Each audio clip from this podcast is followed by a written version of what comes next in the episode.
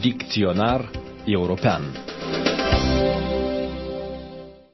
Ucraina, Georgia și Moldova au cerut aderarea la Uniunea Europeană dar, din păcate, asta nu se poate realiza curând. În realitate, procedura este foarte complexă și lungă. E nevoie nu numai de o cerere formală de aderare, iar nu doar o declarație de intenție, cum au făcut deja Ucraina, Georgia și Moldova, dar și de o decizie unanimă a statelor membre pentru a recunoaște mai întâi statutul de candidat, urmând recomandarea Comisiei Europene și o aprobare a Parlamentului European.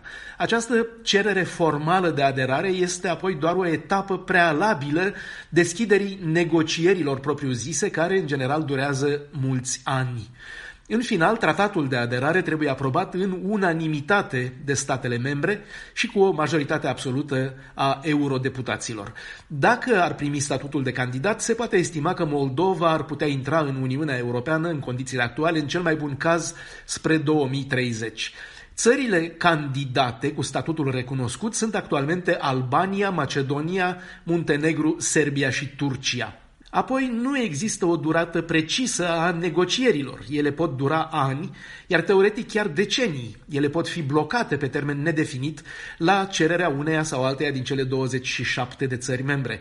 Cazul Turciei, de pildă, e unul extrem. Turcia a semnat un acord de asociere cu Uniunea Europeană, cum are și Moldova, acum 60 de ani în 1963. Turcia a căpătat apoi statutul de țară candidată în 1999 și și-a început negocierile în 2005. Croația, în schimb, care și-a început negocierile exact în același timp cu Turcia în 2005, le-a încheiat în 2011 și e deja membră în Uniunea Europeană începând din 2013. Cheful pentru o aderare pripită a trei noi țări e cu atât mai limitat cu cât începând de la tratatul de la Lisabona din 2007 există o clauză de asistență reciprocă în cazul unei agresiuni militare împotriva unuia din membri, după modelul articolului 5 din tratatul fondator al NATO. Cu alte cuvinte, o aderare imediată a Kievului iar pune de facto pe cei 27 într-o stare de război împotriva Rusiei. Negocierile odată începute se duc pe capitole, pe sectoare ale economiei, circa 30 cu totul. Negocierile cele mai complicate sunt în general cele din agricultură, siderurgie și textile. Se pot ivi însă și piedici neașteptate din partea altor țări. Până în 2013, de pildă, negocierile cu Croația fuseseră blocate vreme îndelungată de micuța Slovenie, membru în Uniunea Europeană din 2004, care avea o serie de dispute cu Croația moștenite din perioada iugoslavă.